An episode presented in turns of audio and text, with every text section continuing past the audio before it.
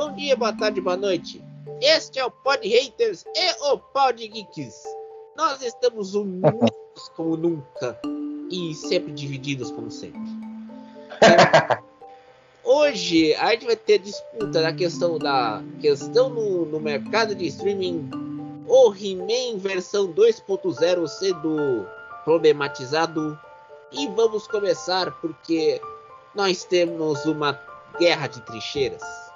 Mas não as trincheiras da Primeira Guerra Mundial, nas batalhas de Verdun, Somme, ou até mesmo as batalhas na Europa continental. Estamos falando das redes sociais, e o fato é que tem a questão dos podcasts dito cults contra os podcasts dito nerds, que os criadores brigam entre si, mas o público não tá nem aí. Luciano, você com a sua risada, você acha que a gente precisa um pouco de amadurecimento desse público? Bom dia, boa tarde, boa noite.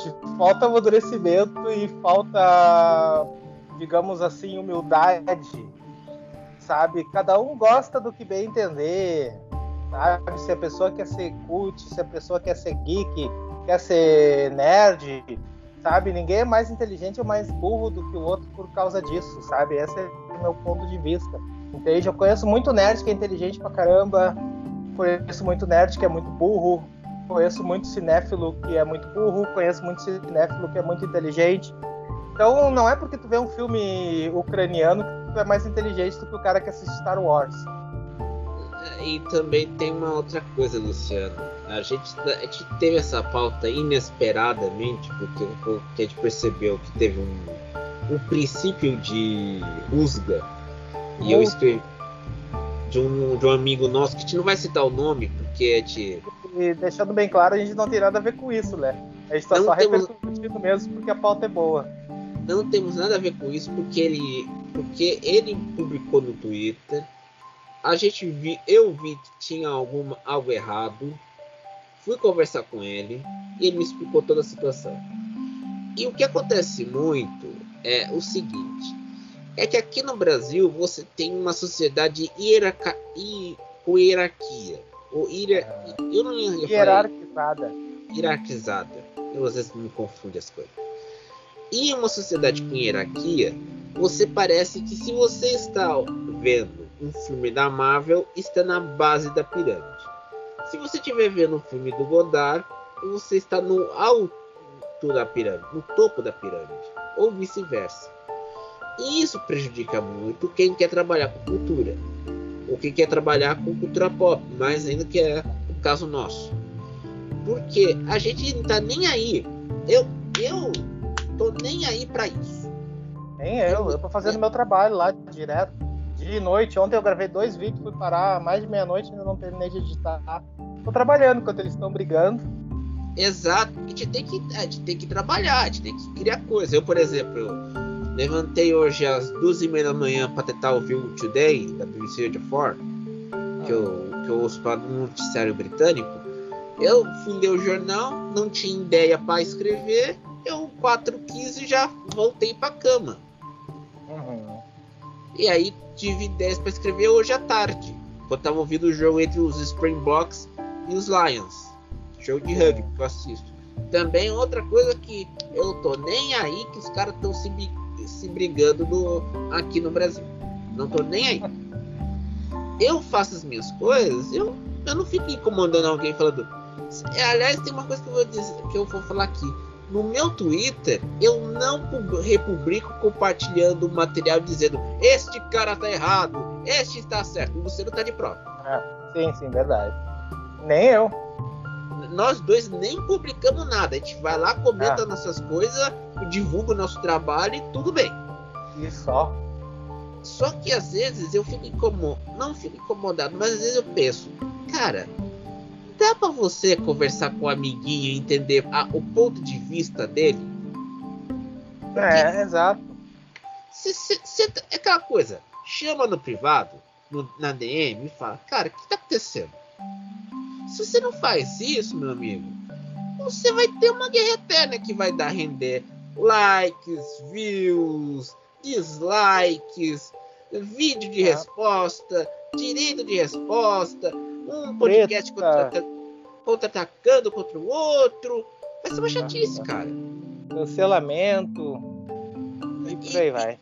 E aí você vai lá, o Luciano, a gente tá aqui no Pod Haters, a gente é sobrevivente, porque a gente começou esse projeto, que tinha ideia em 2019, mas pôr em prática só no começo da pandemia.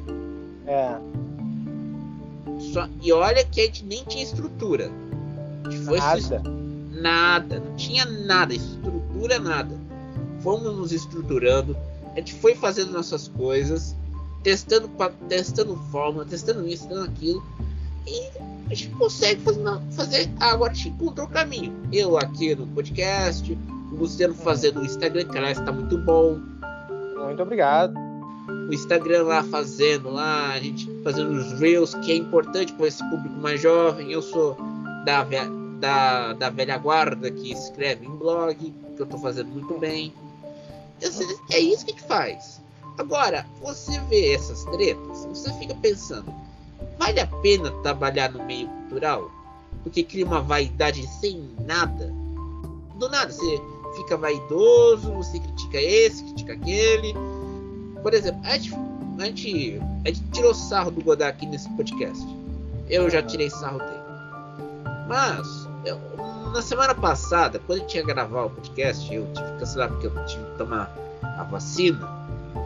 A gente tinha falado de Cannes. E naquele final de semana foi o filme Titano, da Julia Duquesnel, ganhou a Palma de Ouro. Eu acho que eu mandei para nosso amigo aquela coisa. Parece um Subtarantino essa jossa, né? Acho que ele ficou bravo comigo, porque parece um Subtarantino.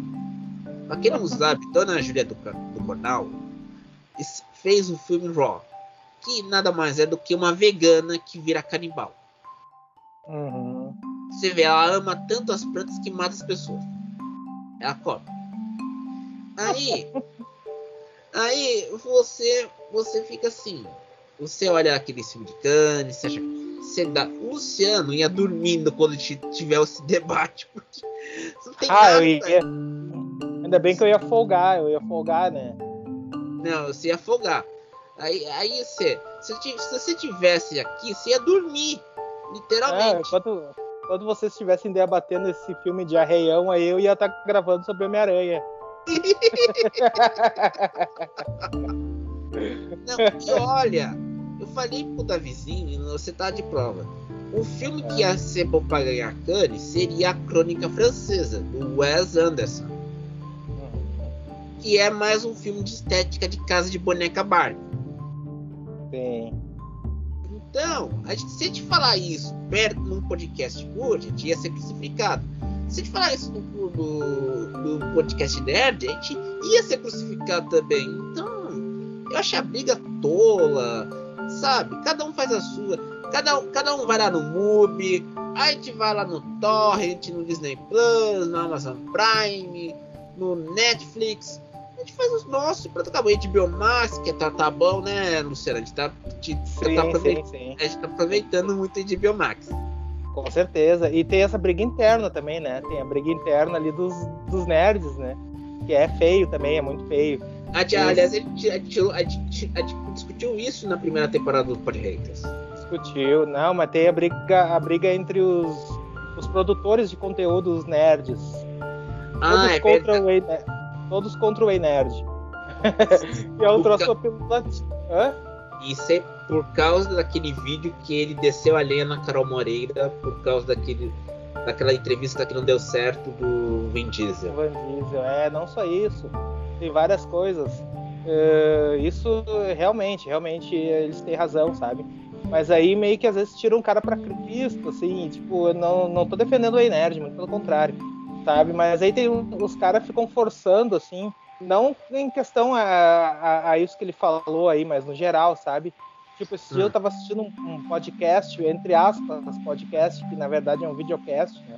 Que agora eles se apropriaram do nome para chamar de podcast, né? Na verdade não é. E tava um cara desses conteúdos nerds aí, forçando forçando uma crítica ao Peter do E-Nerd, que não tinha nenhum fundamento, e o cara que estava entrevistando ele, o dono do podcast, né, ele estava, né, mas ele não disse isso, ele não disse aquilo, e ele batendo, insistindo, não, ele disse. Aí quando ele não tinha mais argumento, ele falou, não, é que ninguém gosta dele, ninguém confia nele, ele vacila. Ficou sem argumento, assim, querendo forçar, sabe? Eu não defendo o E-Nerd nem nada, só que eu acho que às vezes parece uma guerra de inveja.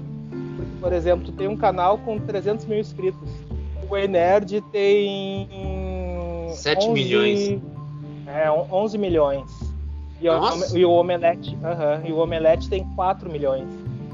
E aí esses caras estão bem atrás dele e detonam o cara. Deixa eu fazer uma pergunta. Tom Jobim dizia que sucesso aqui no Brasil é uma ofensa pessoal, certo? Só porque o cara tem quase o triplo do Omelete, já é considerado um Judas Priest? Sim, odiado por todos, porque odiado por todos sem assim, saber realmente o real motivo. Simplesmente eles dizem que ele vacila, mas vacila pelo quê? Faz clickbait. Tem os caras piores aí que estão detonando ele, estão fazendo clickbait muito pior, sabe? E coisas do tipo, assim, né? E eu até eu não gosto dele, assim, não, sabe? Mas você pra não, mim é diferente. É que você não gosta, e eu não tô nem aí pra ele também. Porque te soube da história da Carol Moreira, tem que explicar. Sim, a gente pega um ranço, né, dele, assim, por causa disso. Tem que explicar. E na última Comic Con Experience, que é organizada pela holding que controla a Omelete, vários youtubers foram chamados para entrevistar os convidados daquela edição. Um dos convidados era o Vin Diesel, lançando um daqueles intermináveis filmes da franquia Velozes e Furiosos. Aquela porcaria. Esses cinéfilos cultos podem xingar à vontade. Pode xingar, filho. Porque a única coisa boa desse filme são os carros, tá? Isso. Pra quem colonizado! Pode chamar. Quem gosta, pode chamar. Colonizado! Pode chamar. E a gente aqui defende o Toyota Supra e o Ford Mustang. Só tem que dizer isso. Vamos lá. A Carol Moreira era a única youtuber que ia entrevistar o Vin Diesel. Só que o Vin Diesel, acho que não sei o que aconteceu com ele, tava de porre, tava chato, tava totalmente alterado, ele tava muito louco. Quando começaram, e ela começou a perguntar no começo da carreira. Aí ele tacou o dane-se e começou a fazer cantada pra pessoa. Ele foi um escroto total, um imbecil, totalmente antiprofissional ali com a pessoa, né? Exato. E ela parece ser muito simpática, ela parece ser uma pessoa muito simpática, muito humilde, assim. A impressão que eu tenho sobre ela. Aí o que aconteceu?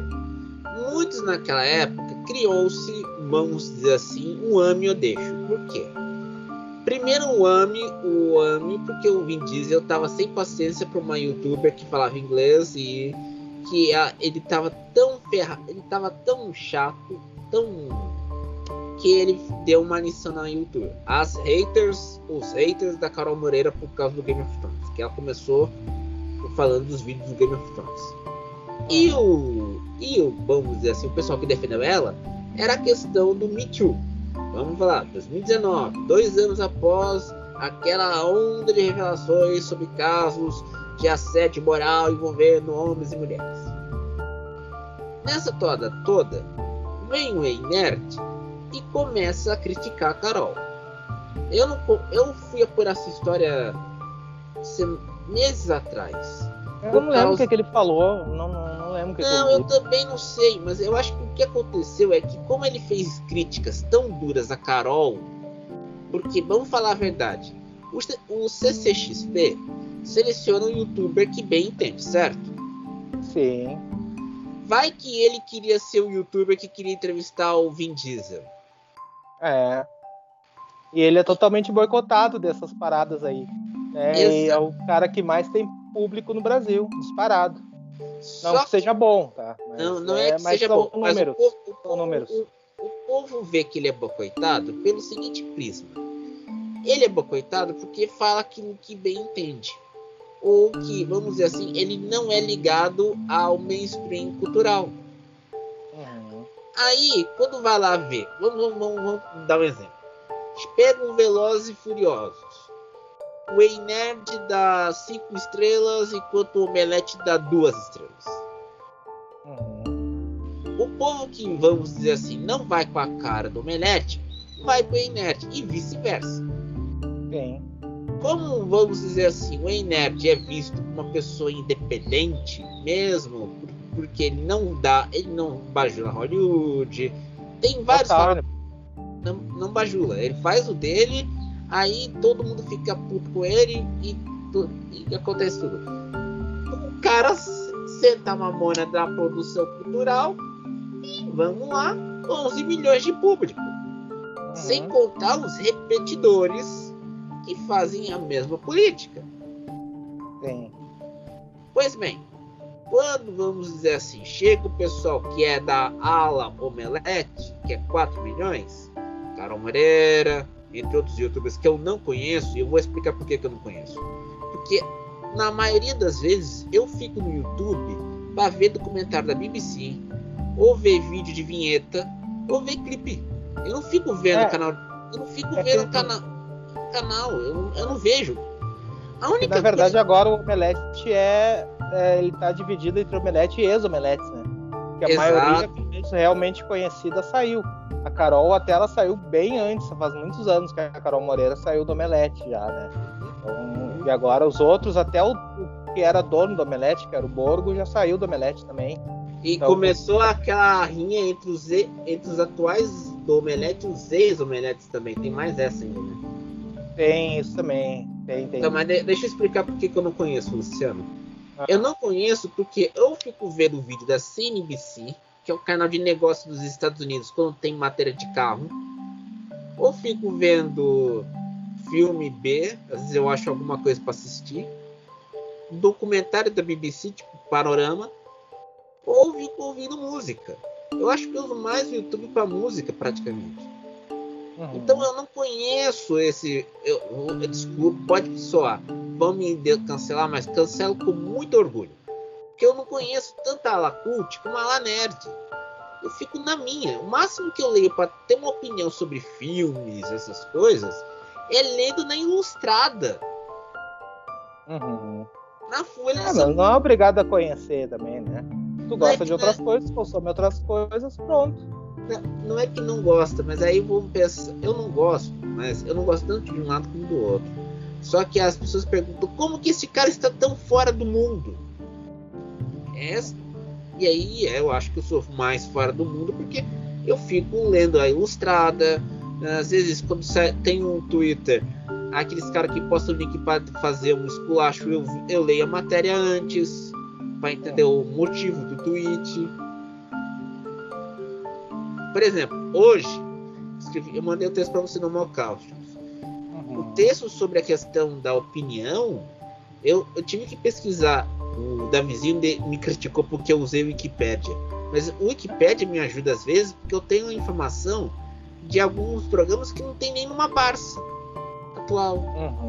Que, por exemplo, a lista de âncoras que eu citei num dos parágrafos do Holocausto, eu lembrei de cabeça. Com exceção do Tim Herseth, que foi o cara que mudou a era moderna do Mr. Press, da NBC. Que ele não era o cara que fazia pergunta de coletiva. Não, ele ia descer a lenha mesmo. Ele morreu em 2008. Eu não tava lembrando o nome dele, porque eu lembro que quem comentou sobre a morte dele foi o Kenneth Maxwell, na Folha na época. Ele escreveu na Folha, agora tá no Globo.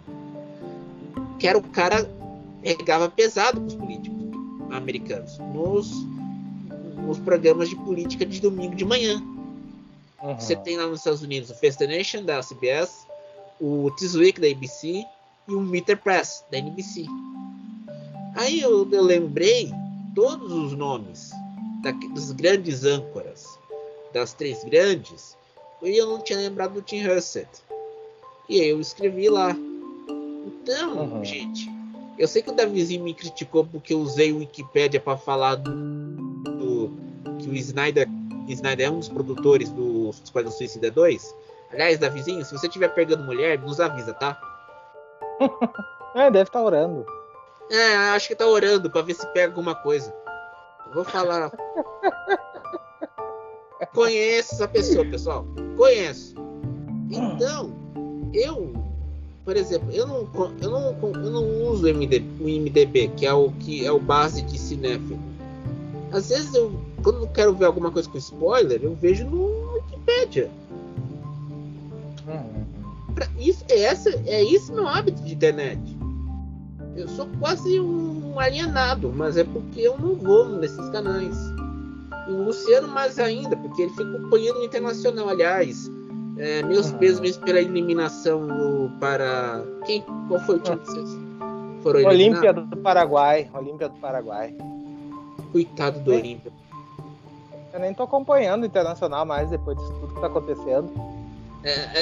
Acho que o efeito Aguirre sobrou sobre nós, né? O efeito Aguirre, a gente conhece como que é, né? Ah, essa direção aí é complicado. Tu pega um trabalho que estava funcionando, um trabalho pronto, um trabalho que foi vice-campeão brasileiro perdendo detalhe, e tu simplesmente acaba com esse trabalho porque tem que ser moderno, tá aí o resultado. Enfia o modernismo no... Não vou falar o... modernismo. Fala sério. Você sabe que aqui em São Paulo alguns palmeirenses estão revoltados porque a imprensa elogia o Crespo e detona o Abel Ferreira. Ah, é? É. Caramba. Aí o que acontece? O problema é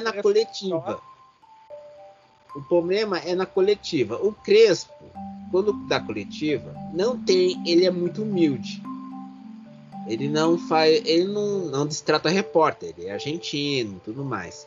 Já o Portuga, o Abel Ferreira, às vezes ele fala de conceito tático e o repórter não entende. E aí aqui em São Paulo, você vê no Twitter os palmeirenses todos revoltados com a imprensa porque tratavam o Abel. Que coisa, hein? Não, eu nem ligo. Um amigo meu que é palmeirense, essa é daqueles palmeirenses da turma do amendoim, que segundo o Felipão falava do antigo Parque Antártica. Sim. Só que o que acontece? Muitos dos palmeirenses, eles ficam revoltados porque o pessoal critica o Abel na imprensa. E aqui quando tem São Paulo, os caras não fazem tantas críticas. Eu falo uma coisa, eu sou São Paulino, eu falo, caras, eu já peguei fases piores do São Paulo. Não era criticado porque o São Paulino entende o momento do time. Ele não vai lá pedir cabeça do técnico a todo momento. Eu lembro bem, Rogério Ceni, Pintado, Doriva, quase todo mundo que... André Jardine, que tá na seleção olímpica. Eu lembro quando o Jardine perdeu pro Tajeres, aquele time do São Paulo era horrível naquela ocasião, eu tava na rádio. Eu falei, é uma revolta, todo mundo revoltado, mas paciência. Eu acho que isso serve pro mundo nerd. Cara, a gente tá aqui, a gente sabe que tem gente séria, tem gente não séria. Você sabe como que é. Você não adianta ficar fazendo birra querendo mudar o mundo. É. Ou querendo que o mundo seja exatamente conforme a tua cabeça. Exato. Não é. A gente lida com isso e bola pra frente. Quando tiver uma mudança, a gente vai acompanhar. Ou a gente vaiando ou aplaudindo. Tem mais essa. Não tem mais isso. Agora, uma questão que está revoltando muitas pessoas que estão gastando R$50, né? Aliás, já estão até criticando mensalidade no Netflix, pra você ter uma ideia. Só porque aumentou R$10. Putz, eu vou falar cada... Tá. Pô, você gasta... Numa compra por semana, minha mãe gasta R$200. Eu gasto quase R$100 por dia com comida. Então, a gente R$50. Seu plano é o qual? É o prêmio? O meu plano é o emprestado. Ah, tá. Eu esqueci de detalhe. O meu é o plano mais caro. Eu não vou reclamar disso, pô. Tá no orçamento. Aliás, se não tiver, você cancela, vai lá no site, cancela tudo e vai pro Torrent, pô. Sim. Isso é mais simples do que isso. Mas voltando, lançaram a versão 2.0 do He-Man e todo mundo, não sei o que acontece. Luciano, explica pra mim o que tá acontecendo. Então tá. He-Man saiu aí, é um grande clickbait o trailer do He-Man, tá? Ele no trailer apresenta uma nova versão do He-Man, mais moderna, He-Man vs Esqueleto. E aí quando a série estreou, é uma grande mentira, não tem nada de He-Man. É o He-Man, spoiler aqui, ninguém liga, né? Pra He-Man, se tem spoiler, se não tem, azar. O que acontece? He-Man morre no primeiro episódio, morre o He-Man, morre todo mundo lá. E aí, a partir daí, é uma nova geração de guerreiros tentando salvar a Eternia. E a protagonista é uma mulher lésbica. E aí, os macho alfas caíram de pau, porque o fato de ser uma mulher lésbica está estragando a infância do nerd de 40 anos. Eles não conseguem conviver com isso. Eles preferem o He-Man, aquele com cabelinho loiro, cabelo compridinho de sunguinha, que aparecia no gala gay das noites de carnaval na Rede Manchete.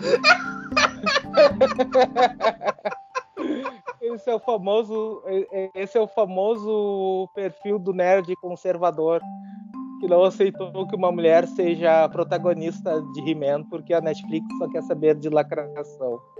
E aí tá todo mundo louco, tá todo mundo enlouquecido com o He-Man. Eu fiz um vídeo, tá todo mundo lá, He-Man é uma merda, He-Man é uma merda, He-Man é uma merda. Tem mais dislikes do que likes. Então tá assim, e olha que eu vou ser bem sincero, a animação é uma bosta, tá? Mas tipo, estragar minha infância tá na infância, tá lá, ó, o que aconteceu há mais de 20 anos atrás não muda nada com o que está acontecendo hoje. Então a Netflix pode fazer o que ela quiser, que não vai estragar a minha infância. Chega de choradeira. O He-Man não é feito para nós, é feito para outras gerações. É. E tem que explicar. A criação do He-Man foi pelo fato que o Conan, o Bárbaro do Schwarzenegger, era muito violento nos anos 80. Sim, sempre foi, na verdade. Foi. E não dava pra vender brinquedo.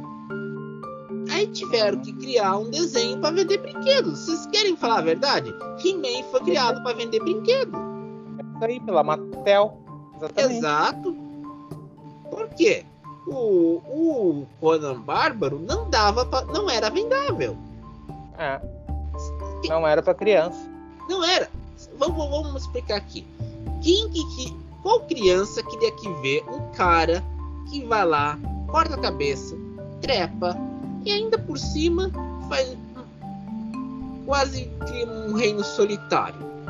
Não, eu até queria, porque eu gostava do Conan quando era criança. O problema é, digamos assim, os pais, né? E aí, por questão de ser muito violento, é que não deixa a criança assistir. Então, se não é um produto para criança, não vai vender para crianças, né? Não, eu era criança, eu gostava do Conan pra caramba. Não, mas aí ainda o seguinte, você lembra dos dois primeiros Robocops?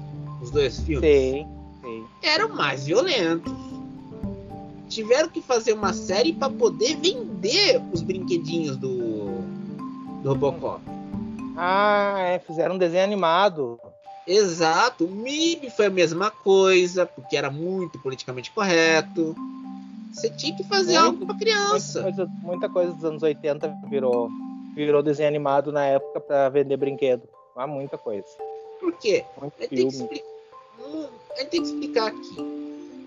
Quando se viu o Conan Bárbaro, quem viu não passava na sessão da tarde. Se passava, tinha que cortar muita coisa e mutilava o filme. Passava no Corujão. Exato. Eu vi um dos filmes do Conan no Corujão. Por exemplo, como você vai explicar para uma criança? Não é perdendo a infância, mas por causa daquela questão dos pais, dos pedagogos e tudo mais, Tinha uma cena do Conan que ele trepava com uma mulher depois de ele ter vencido uma luta. Você não vai... Não passa nem ferrando. Não passa. Não é... Nem vai passar a cena de um dos filmes que ele tá transando com uma virgem e essa virgem era prometida por um sacrifício. Não passa. Só passa no Corujão, no horário da madrugada. Eu já fiz muito isso quando eu tinha 20 anos. Mas eu ficava acordado de madrugada porque os filmes B que eu gostava passavam nesse horário. Sim, eu também. Pô, Corujão salvava nossas vidas. Aliás, era motivo de piada de uma professora minha de inglês. Que ela me perguntou o que eu fazia de madrugada. Eu falava, vendo filme. Aí ela pegava de jeito, né? Ela falava, olha, ele fica vendo filme de madrugada. Depois ela se despediu de mim. Ela teve que sair do emprego porque era esposa de militar. E o marido dela teve que ser transferido de outra base. E ela se despediu de mim, ela chegou pra mim assim, César, desculpa pela brincadeira, sabe? E eu falei, tudo bem, não tem nada a ver com isso. Eu não fico preocupado com isso. Mas ela aconteceu, por que todo mundo via na madrugada? Porque era um único horário que dava pra exibir esses filmes. Sim. Você não podia nem exibir no horário das 10 horas da noite. Que é o horário tela quente, não dava pra exibir esse filme. Eu conheci o Woody Allen através do Corujão. Exato. Muita coisa eu conheci. Muita coisa boa eu vi no Corujão. Porque quando era bom. Quando era bom o Corujão, ainda tá sendo nostálgico, mas era bom nos anos até 2010, 2012. No máximo. O máximo era qual, Luciano? Porque eu comecei a dormir mais cedo em 2013, porque eu tive pressão alta. Eu digo que 2010, 2012 já não era tão interessante. Até 2005, 2006, na época do Lost ainda era bacana. Não, eu acho que vou discordar de você. Era bacana no Lost porque, vamos dizer assim, tinha os filmes não eram tão... Não tinham espaço na TV a cabo. Então, por exemplo, tinha um filme que eu queria assistir nessa época do Corujão que você citou, que era O Povo contra o Larry Flint. Sim. Só que esse filme não passava no Corujão. E não era só o Corujão. Naquela época tinha um Telecine. Mas esse filme passava no Cine Belas Artes do SBT. Que, aliás, era outro achado gigantesco. Passava muita coisa boa. Não, é verdade. O Cine Belas Artes passava muita coisa boa. Mas depois que o patrão perdeu a cabeça, a coisa desandou. Ah, sim. Então, total. O que acontecia? Esses filmes do Cine Belas Artes, do Corujão, de 2000, você citou 2005, 2006, eram bons e passavam lá. Saíram esses filmes do catálogo e entraram os filmes B, que eu gosto. Então, é aqueles filmes que você não daria nada pra assistir. Entendi. Então, eu entendo o que você tá falando. Os filmes bons do Corujão passavam mesmo até 2006. Agora, os filmes B, que não mandavam para passar no horário do tela quente, passavam no Corujão de 2006 até 2012 que assistia. Porque, para quem não sabe, 2012 eu já estava começando a fazer a aula de alongamento. Eu comecei em 2013 praticamente.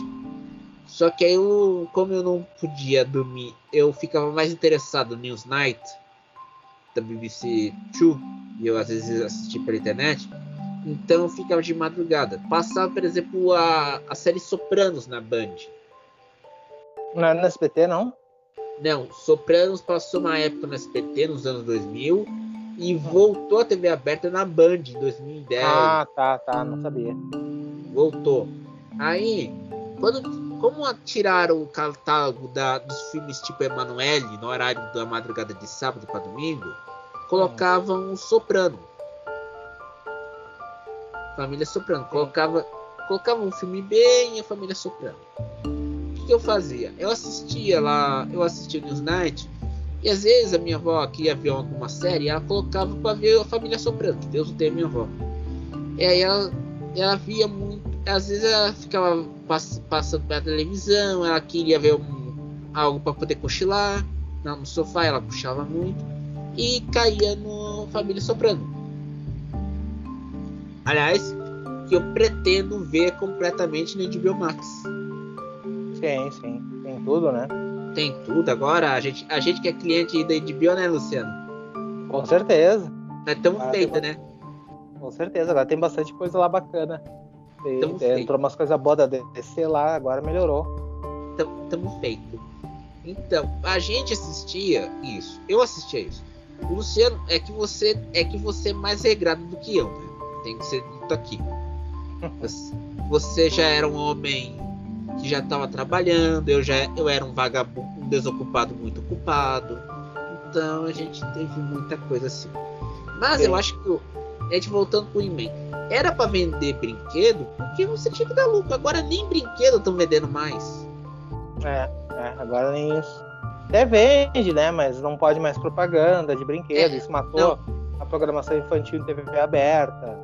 E aí fala aquela fala do Taz que a TV aberta virou um filme de terror pra criança. Porque, pra quem não sabe, essa lei do fim da propaganda infantil de brinquedo começou em 2012. Uhum. E aí entrou aquela coisa horrível chamada Encontro com Fátima Bernardes. Mas eu tento entender até hoje por que dessa lei, por que não pode fazer propaganda de brinquedo na televisão. Eu tento entender qual é o malefício de fazer uma propaganda de brinquedo na TV, sabe? Eu não consigo entender qual foi a... Você lembra aqueles textos sociológicos que falavam que uma criança que quando via uma propaganda do Danone, não o Danoninho, uma criança pobre queria um Danoninho e depois a mãe tinha que comprar, era muito caro. Era esse o argumento. Porque a gente tem que lembrar, nos anos do petismo e do bolsonarismo, depende do governo de plantão, muitos pedagogos ficavam preocupados com a infância, que agora virou motivo de criticar o He-Man. E uma dessas preocupações, antes do senhor despresidente querer patrulhar professor, era um anúncio de produtos infantis. Então, muitas das emissoras, quando tinha desenhos, colocavam anúncios infantis, certo? Sim. E um desses anúncios era um Danoninho. E muitos textos criticavam o fato que o Danoninho era o produto mais caro e uma criança pobre não podia comprar um Danoninho no supermercado. E até alguns especialistas falavam, não leva a criança para o supermercado. Aí que tá, a coisa tá toda distorcida nessa questão aí. Porque, assim, ao invés de acabar com a injustiça social, né, com essa questão aí de causa social mesmo, sabe? Melhorar vamos dizer assim, diminuir a desigualdade social, melhorar. Isso, gerar empregos. Isso, eles resolveram criar renda. Aí o que eles fizeram? Nós vamos criar uma lei que a desigualdade social vai continuar existindo, mas pelo menos a criança não vai ter a vontade de comprar o que ela quer. Não, e pior que esses canais, eu não sei se a gente tem TV a cabo, muitos desses canais infantis estão empanturrados de propaganda infantil. Sim, é que na TV a cabo pode, né? Exato. Aí você, meu amigo, que é pai e mãe, que o custo Peppa Pig é muito alto, né? Você que tem que pagar R$300 por uma mensalidade de TV a cabo. Se você tiver um Netflix, você tem que pegar teu filho e colocar pra ver o Homem Cueca. Você sabe como é complicado. E aí chega lá aquele homem de 40 anos virgem, chega lá um homem de 40 anos, virgem, falando: acabaram com a minha infância colocando uma mulher para defender o He-Man e o esqueleto. Sim.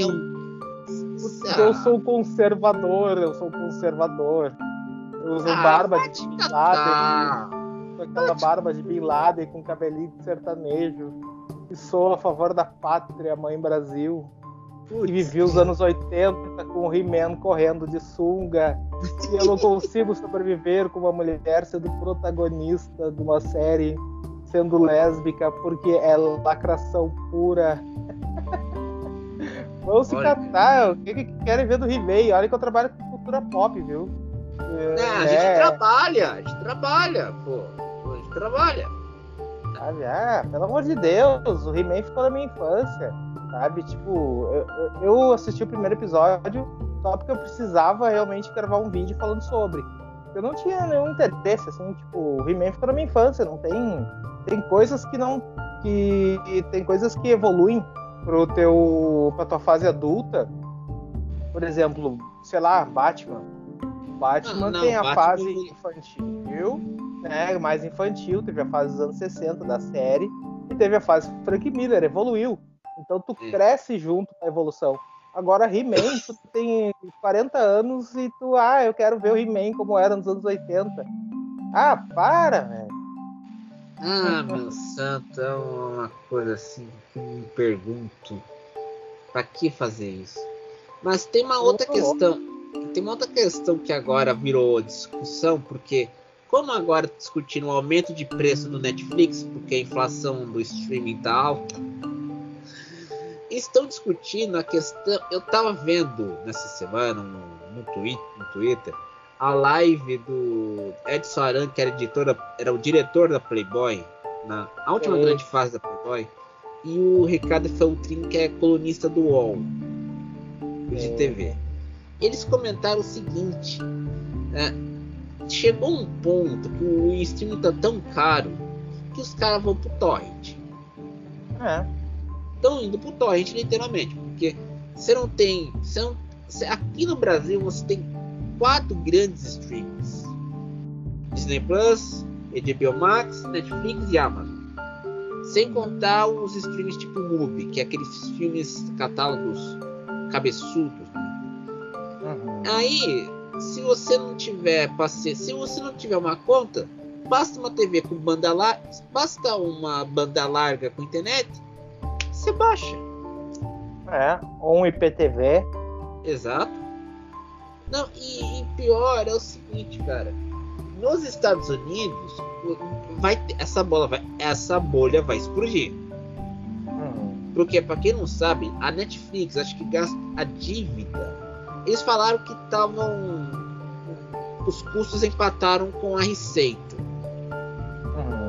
Falaram isso. Só que não estão crescendo em número de assinantes, novos assinantes. Até estão perdendo assinantes. Porque eles têm uma meta que até 2025 todo mundo vai ter que pagar $10 nos planos. 10 horas todos os mercados que a Netflix participa.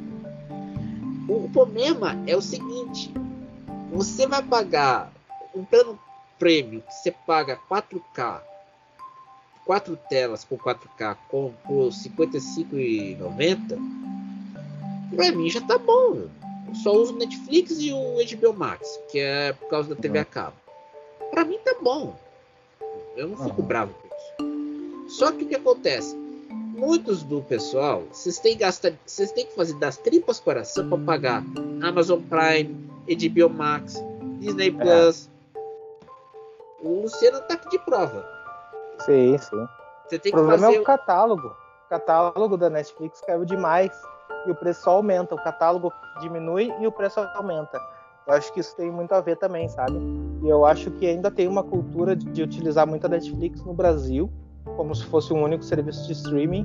E eu acho que isso vai mudar aos pouquinhos. Vai demorar um pouco, mas vai mudar. E eu acho que vai chegar um momento que a Netflix vai começar a perder clientes aqui, porque o pessoal vai migrar para outras plataformas, se vingar, né? Como a Disney+, a HBO Max, por exemplo. né? Que ainda estão engatinhando aqui, sabe? Não, mas pode ser que... Né? E pode ir, e também tem outra. O problema da Netflix, às vezes que eu percebo, é que ela, nesses últimos anos, ela fez muitas aquisições na área de editora de quadrinhos. E agora vai apostar no mundo gamer. Só que essas editoras não têm um título consolidado, sabe? São editoras bem... Quem conhece quadrinho vai entender a história, por exemplo. Legado de Júpiter, por exemplo. Exato. Porque quem for fora, vamos dizer, o mainstream, não vai entender a história. A gente lembrou aqui, o Legado de Júpiter nem foi renovado para a próxima temporada. Que levou de bordoada os capítulos da Netflix do Legado de Júpiter, que nem pensaram em renovar. Agora tem umas que deram certo, né? Que vem dessa mesma linha aí. Na Netflix, The Umbrella Academy, na Amazon, The Boys e Invincible. Então, algumas deram certo, o né? The Boys, eu tô fazendo a maratona no Pod 18. É verdade. Tá, The Boys eu tô escrevendo por capítulo, porque tô na primeira temporada. Acho que vou superar o Davizinho rapidamente. Vai. Eu supero. Porque o Davizinho tá empacado na quinta temporada. Eu já assisti a quinta, vou assistir a sexta hoje pra escrever. Quinta temporada ou quinto episódio? Quinto episódio da primeira temporada. Tá. O garoto... Vou me passar em seguida também. Eu só vi a primeira temporada e não vi mais. Não, mas o que acontece é o seguinte. Você sabe qual é o problema do quinto episódio? Não me lembro. Deus Senhor Todo-Poderoso, vamos nas águas do Rio Jordão batizar esse grande apóstolo de Deus, por favor, aleluia, irmãos, vamos casar virgens. Entendi. Questão religiosa. Exatamente. Eu não me lembro. Faz tempo. Assim, Dani, que vou dar spoiler. É o seguinte. Vai, manda ver. A primeira temporada todo mundo já viu. Quem viu, quem não viu. Dane-se. A Starlight, ela tem uma origem mais conservadora. Então, ela vai no evento de heróis conservadores. Tá, lembrei aí agora. Mas manda ver. Então, ela vai lá no evento e ela tem uma crise de fé. E nessa crise de fé, ela fala os podres dos caras. Lá no palco. Porque a mãe dela é religiosa... Tem o herói religioso, é um tremendo promíscuo. E sem contar que o Homelander vai lá e faz o discurso George W. Bush na guerra do Iraque. Então, ela chega lá com aquela crise de identidade e fala a real. Sim, agora eu lembrei desse episódio, Então é isso que aconteceu. Por isso que o Davizinho tá empacado. Verdade. Foi bem nesse episódio ainda. E pior, a gente respeita o credo do Davizinho. Ele tem todo direito. Ele estuda teologia. Ele fala. Ele tá aqui. Ele estuda. Então, às vezes, essa visão que se tem de quem é religioso é uma mente fechada. Tem no The Boys. E mais ainda. E ele gostou do Invincible, que ainda vou ver. Ele gostou? Gostou. Ele gostou do Invincible. É que ele falou: Invincible é bom pra ser 18. E ele e o nosso Davizinho é um progressista da Bíblia. Porque ele acredita em Deus, ele é muito avançado nesses assuntos. Sim, total.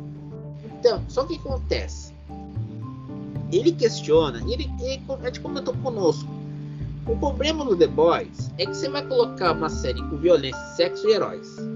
como você tinha em Game of Thrones, dragão, sexo e violência.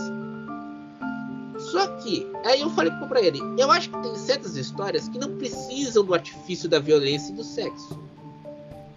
Uhum. É, eu também acho. Então, você... Parece apelativo.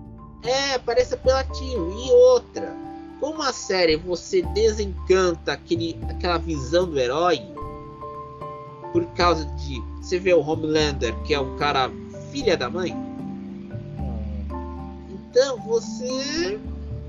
que cai em si aquela coisa do herói que você via na Liga da Justiça Sem Limites, desenho, ou nos Vingadores.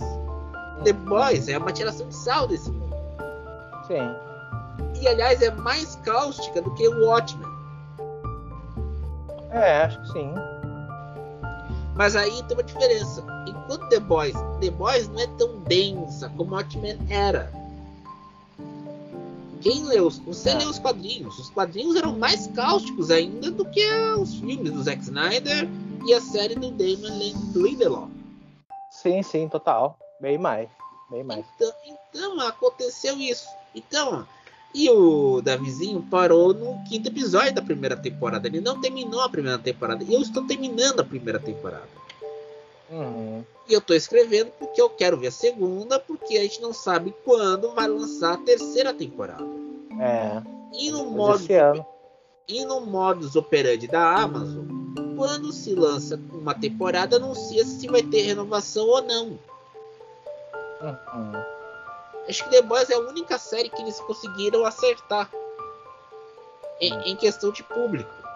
É a única série que eles conseguiram acertar, porque tanto American Gods quanto The Man in the High Castle, que foram as duas séries originais que eles lançaram, eles não tiveram vida curta. O American Gods ainda não saiu a segunda temporada. Eu acho que nem vai. Agora, outro acerto foi Invincible também, né? É, mas é que o Invincible é mais por causa de ser um desenho, né? É a primeira aposta em desenho da Amazon. E olha, deu certo, hein? Então, vamos dizer assim, quando chegou o The Boys fazendo aquele estadalhaço nas redes sociais, e a gente lembra bem na estreia, né, Luciano? Ele tava no Haters. A gente falou, sim, a gente não ia ver essa série. Verdade. E a gente deixou pra lá. Quem era mais empolgado com essa série era o Friso Neto. É mesmo. O Friso Neto ele era gosta, mais empolgado. Ele gosta dessa série. Aí ele era o mais empolgado entre nós. Quando foi lançar a segunda temporada no ano passado, a gente até gravou um episódio no Pod Haters que te tirou sarro do The Boys. Sim, sim, verdade. Então a gente tá falando de uma série que é apelativo, mas é divertido. Porque mostra o lado B da história. Sim. Então é isso. Então isso nos diverte. Mas muita gente... Acho que a segunda temporada é pior que a primeira, pelo que eu tô sabendo. Fui dar uma checada hoje no Wikipedia. Ai. Não, se vai ser pior, eu não tenho problema. Eu vou ver a série e vou fazer um texto melhor do que a série. Isso, pra mim, tá bom. Tá valendo. Então, é muito isso. Muita gente reclama. E eu acho que com razão, porque como a série... vamos falar sério, o Amazon Prime não tá pra disputar as cabeças com a Netflix. É mais uma parte do cardápio de serviços de vantagens da Amazon. O seu Jeff Bezos, que tá preocupado com aquele foguete que parece um caralho, literalmente, tá mais preocupado com a Blue Origin do que com a Amazon. Porque pra ele, tu faz, tanto fez. Vai ser mais daquele clube de vantagens. Você pode comprar livro, comprar... produto, você quer comprar aquela comidinha no Whole Foods nos Estados Unidos, que é uma comida orgânica, você comprar e ver uma série. Tanto que a Amazon não tá lançando tantos títulos assim, né? Você não quer ter a Amazon, sabe disso. Sim, a Amazon caiu demais ultimamente. E aí entrou o seguinte, eu tentei ver o Soltos em Floripa. Eu tentei ver. Nossa. Eu tentei, mas não deu certo. Porque você percebia, pô, se você quer mostrar dois pessoas fazendo a fornicação, tudo bem. Só que o problema é que virou uma apelação pra falar, olha, esse cara tá comendo não sei o que, essa menina não sei o que. Eu tentei ver, mas eu perdi. Eu falei, é isso? E aqui no Brasil tem um detalhe, não pode exibir imagens indecorosas sem autorização prévia das pessoas envolvidas. Aham. E aí pegou na contramão da primeira temporada, que você exibiu uma Sodoma e Gomorra em Floripa e deu processo. Ah, que falha de como é que é, de contrato, hein? E se fosse o BBB, ele já tem um contrato certinho para poder mostrar, né? Tá sendo contrato. Não, teria uma cláusula já bem clara lá. Nem seria nas letras pequenas, nas letras mais. Sim, Chico Barney deve saber bastante disso. Deve saber, mas você sabe que ele agora tá preocupado em fazer ser um novo E-Nerd, porque tem que render audiência pro UOL, né? Sim, ele tá preocupado com isso, sendo um novo E-Nerd que critica Marvel.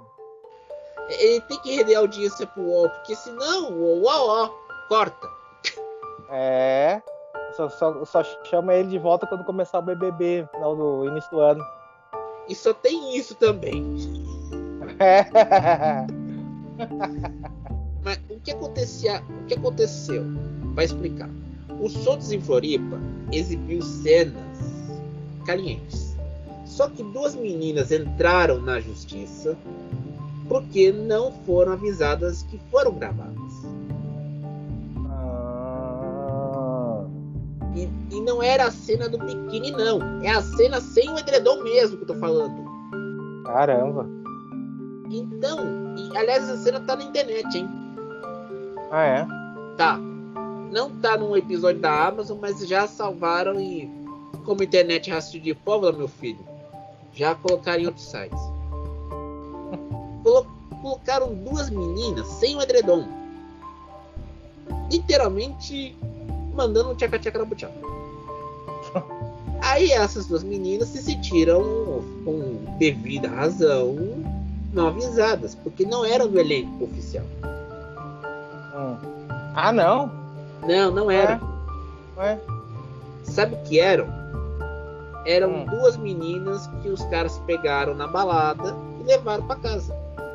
Aí gravaram. Não eram previamente registrada lá do elenco do Soltos em Floripa. Ah, foi isso, agora entendi. Eram duas meninas que eram fora do elenco. E aí deu encrenca.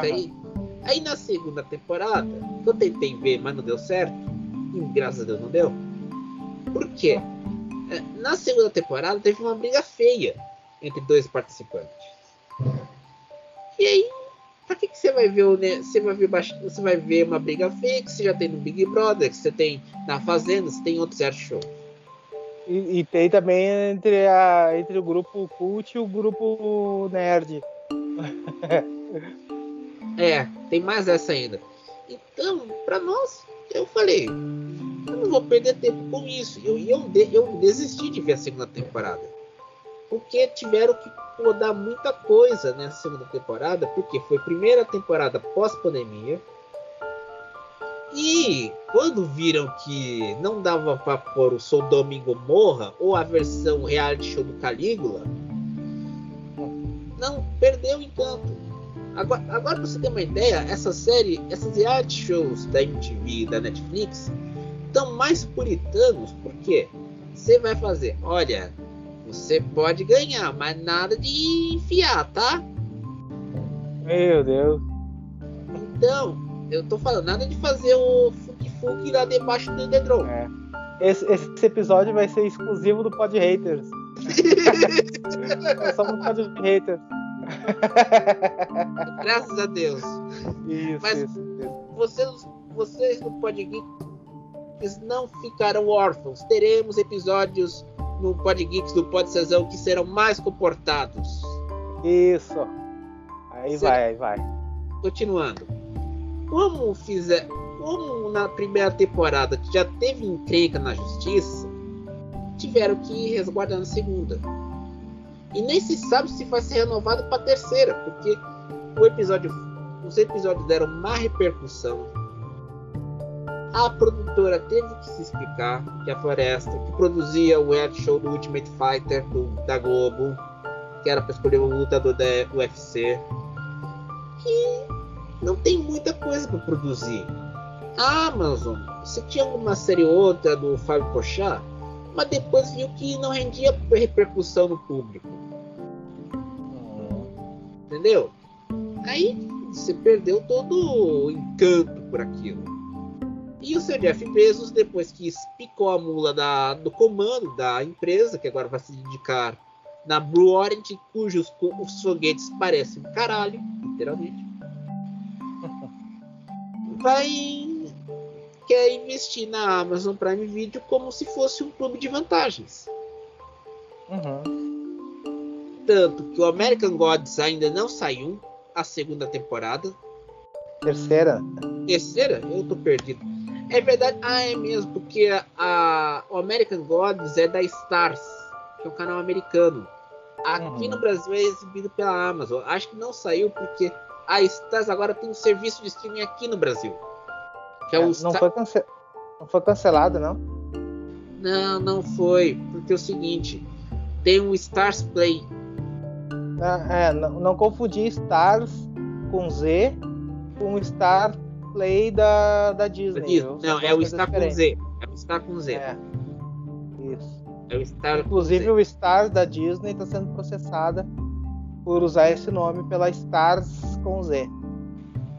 Putz, grilo, os caras não têm sossego. Posso ver. Por que não lança um conteúdo tipo... Pega uma marca adulta do grupo Disney e lança um stream, meu Deus. Uma marca adulta, tipo... Pega o Hulu, que agora já é da Disney, e lança aqui no Brasil, meu Deus. Ou chama de Fox. Não pode chamar de Fox, porque... Não pode mais. Porque a marca Fox pertence ainda ao grupo Murdoch. Verdade, então teria que chamar de Hulu. Teria que chamar de Hulu, meu Deus. Chama de rolo, porque vamos falar sério, né? A Disney para produzir conteúdo para assuntos adultos é um desastre. Não sei. E depois desse momento que a gente tentou vou tirar a dúvida. Será que vai se cancelar o American Gods? Porque nos Estados Unidos quem produz a série American Gods é o canal Stars com Z. Sim. E é, vamos dizer assim, fora dos Estados Unidos, exibido pela Amazon Prime Video. Mas estava tendo problemas porque o criador da HQ American Gods e um dos produtores, que é o Neil Gaiman, estava com problemas com o elenco. O que será, né, Luciano? Pois é, né? Você acha que... Você acha que elenco para American Gods é bom ou não? Não sei, eu vi muito pouco, sabe? Eu não gostei já de início, sabe? Eu não curti. Mas eu acho que a série seria uma boa. Deixa eu ver aqui o American Gods. Tô vendo aqui no Google, né? Por favor, vou ter que fazer, com licença. Tcharam. American Gods é cancelada e não terá quarta temporada. Eu disse. Confio, Luciano. Eu vou dar uma lida aqui. Eu vou ver o que aconteceu, cara.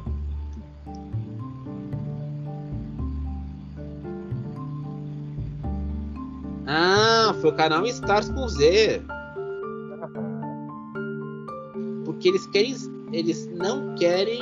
O canal Stars com Z viu que não tinha muito o que fazer.